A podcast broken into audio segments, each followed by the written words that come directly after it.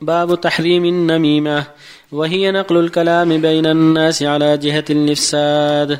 قال الله تعالى هماز مشاء بنميم.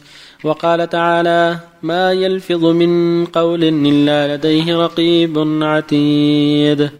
وعن حذيفة رضي الله عنه قال قال رسول الله صلى الله عليه وسلم لا يدخل الجنة نمام متفق عليه. وعن ابن عباس رضي الله عنهما أن رسول الله صلى الله عليه وسلم مر بقبرين فقال إنهما يعذبان وما يعذبان في كبير بلى إنه كبير أما أحدهما فكان يمشي بالنميمة وأما الآخر فكان لا يستتر من بوله متفق عليه وهذا لفظ إحدى روايات البخاري قال العلماء معنى وما يعذبان في كبير أي كبير في زعمهما وقيل كبير تركه عليهما. وعن ابن مسعود رضي الله عنه أن النبي صلى الله عليه وسلم قال ألا أنبئكم ما العظه هي النميمة القالة بين الناس. رواه مسلم. الحمد لله صلى الله وسلم على رسول الله. وعلى آله وأصحابه من اهتدى بهداه. أما بعد هذه الآيات مع الأحاديث فيما يتعلق بالنميمة. تقدم الكلام في الغيبة وما فيها من الأحاديث وما فيها من الشر والفساد وأنها تسبب الشحنه والعداء والبغضاء ونشر الفاحشة. وهذه النميمة أيضا تسبب الشر والشحنه والعداوه والبغضاء بين الناس. وهي نقل الكلام السيء من شخص إلى شخص أو من قبيلة إلى قبيلة أو من جماعة إلى جماعة أو من أهل بلد إلى أهل بلد. كأن يقول فلان يقول فيك إنك بخيل يقول فيك إنك جبان يقول فيك إنك كذا وكذا مما يكره ينقل الكلام السيء. فذاك يجد في نفسه عند النقل قد يفطش بالرجل وقد يؤذيه وقد ينم عليه بأكثر إلى غير ذلك. فهي طريق شر وطريق فساد. ولهذا قال الله سبحانه ولا تطع كل حلاف مهين هماز مشاء بنميم. نهى الله نبيه أن يطع هؤلاء الهمازين مشاء من نميمة لأنهم مفسدون. فالواجب الحذر منهم والإنكار عليهم. إذا نقلوا نقل الشيء قل لا تنقل إلي. كما قال صلى الله عليه وسلم إني أحب أن أخرج إليكم وأنا سليم الصدر. فلا ينبغي للعاقل بل ينبغي للمسلم أن ينقل الكلام السيء.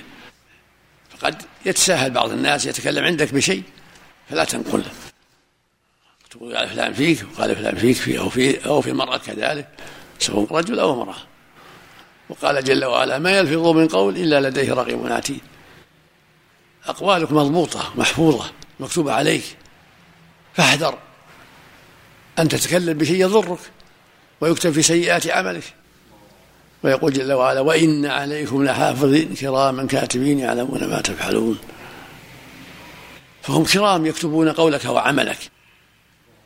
فاحفظ هذا اللسان حتى لا تقول إلا خيرا. يقول صلى الله عليه وسلم من كان يؤمن بالله واليوم الآخر فليقول خيرا أو ليصمت. هذا هو الجماع جماع السلامة. إما خير وإما الصمت. يقول صلى الله عليه وسلم لا يدخل الجنة نمام في اللفظ الآخر قتات متفق على صحته. والقتات والنمام هو اللي ينقل الكلام السيء من شخص إلى شخص أو من جماعة إلى جماعة.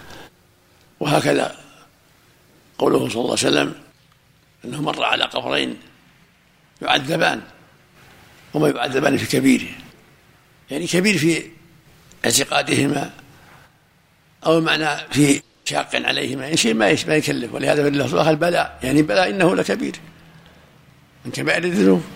أما أحدهما فكان لا يستر من البول في لفظ لا يتنزه من البول. وأما الآخر فكان يمشي بالنميمة. بين صلى الله عليه وسلم أنهم يعذبان في قبورهما بأسباب هذين الذنبين. عدم التنزه من البول والمشي بالنميمة. ثم أخذ جريدة فشقها نصفين وغرزها على كل قول واحدة. وقال لعله يخفف عنهما لم يمسه هذا خاص بهما لا يقاس عليهما غيرهما. لأن الرسول صلى الله عليه وسلم أطلعه الله على عذابهما ففعل هذا. أما بقية القبور لا نعرف عذابهما ولا نجعل عليهما جرائد لأنه صلى الله عليه وسلم ما جعل قبور البقية ولا غيرها جرائد إنما جعل على هذين القبرين اللذين أطلعه الله على عذابهما. والشاهد قوله أن الأخ كان يمشي بالنميمة الحذر من النميمة وأنها من أسباب عذاب القبر مع عذاب النار نسأل الله العافية. حديث ثاني يقول صلى الله عليه وسلم ألا أهل نبيكم العرض يعني ما هو السحر أو ما هو الشر أو ما هو القطع. يعني ما هو الشيء الضار كثيرا النميمة القالة بين الناس. لأن تعمل عمل الشر التفريق بين الناس والشحنة والعداوة. فالعظم تطلق على السحر العظم يطلق على السحر يطلق على النميمة يطلق على الشيء الذي لا خير فيه. فالمعنى ألا أنبئكم عن الشر الكبير أو المنكر العظيم النميمة القالة بين الناس. يعني فاشية بين الناس. كثير من الناس يتلذذ بنقل الكلام السيء ويتلذذ بالغيبة ويتلذذ بكل شيء شر طبيعته الشر. فلا يرتاح حتى ينقل الكلام السيء أو يغتاب الناس. فأحذر أن تكون مثله. يعني احذر إطلاق لسانك فيما يضرك أو يسبب الشحناء والعداوة بين الناس كالنميمة والغيبة. نسأل الله للجميع التوفيق والهداية.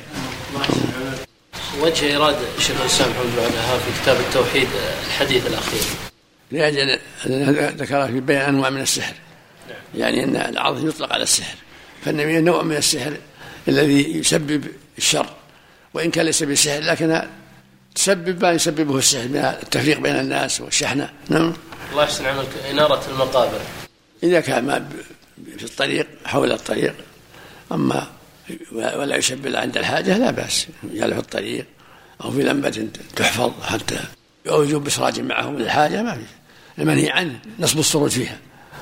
على نفس القبر. أما عند الحاجة كونه يشبه عند الحاجة ثم بعد الدفن يطفى هذا الشيء أحسن الله إليك يا شيخ. إذا كان مثلا الشخص قال مثلا ذهبت إلى الجماعة الفلانية وجدتهم مثلا فيهم مثلا من الحسنات كذا والسلبيات كذا هل يعتبر أحسن الله إليك من نقل النميمة؟ مثلا ما بين قال مثلا سلبياتهم كذا وحسناتهم كذا. بين السلبيات والحسنات.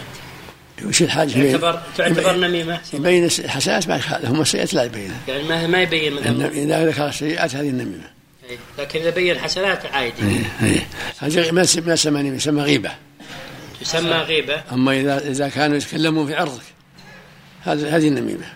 إذا كنت تنقل عن فلان إنه رجل جبان هذه غيبة. أما إذا قلت إن فلان يقول عنك إنك جبان هذه نميمة. نعم. فهمت؟ نعم أحسن الله إيه نعم. هذا لمن لمن كثر من غلبة حسناته على سيئاته الله. هذا عديد الله مو بيديكم أنتم لا تنقل غيبة ولا نميمة بس. ثم عاد العقاب والجزاء هذا إلى الله سبحانه تعريف الهمز يا شيخ؟ الهمز الهمز بالشفاه أو بالعين أو بالإصبع. يهمز يشير إلى ذمه وعيبه.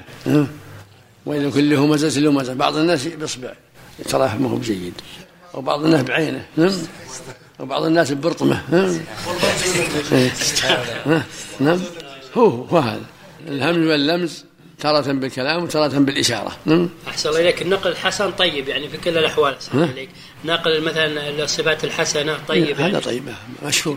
أحسن الله إليك. أحسن الله إليك. إذا كان باب التنبيه بعض الجماعات عندهم أخطاء في المنشأ وفي العقيدة. إذا كان إذا كان منكر الظاهر ما هو بغيبة إذا كان منكرا تقول عن الجهمية صفتهم كذا والمعتزلة صفتهم كذا والرافضة ما في بأس. أما إنسان مسرور وتفضحه لا. الحديث لا يدخل الجنة نمام. هل هو يعني من, من باب الوعيد من باب الوعيد. من باب الوعيد. معصية.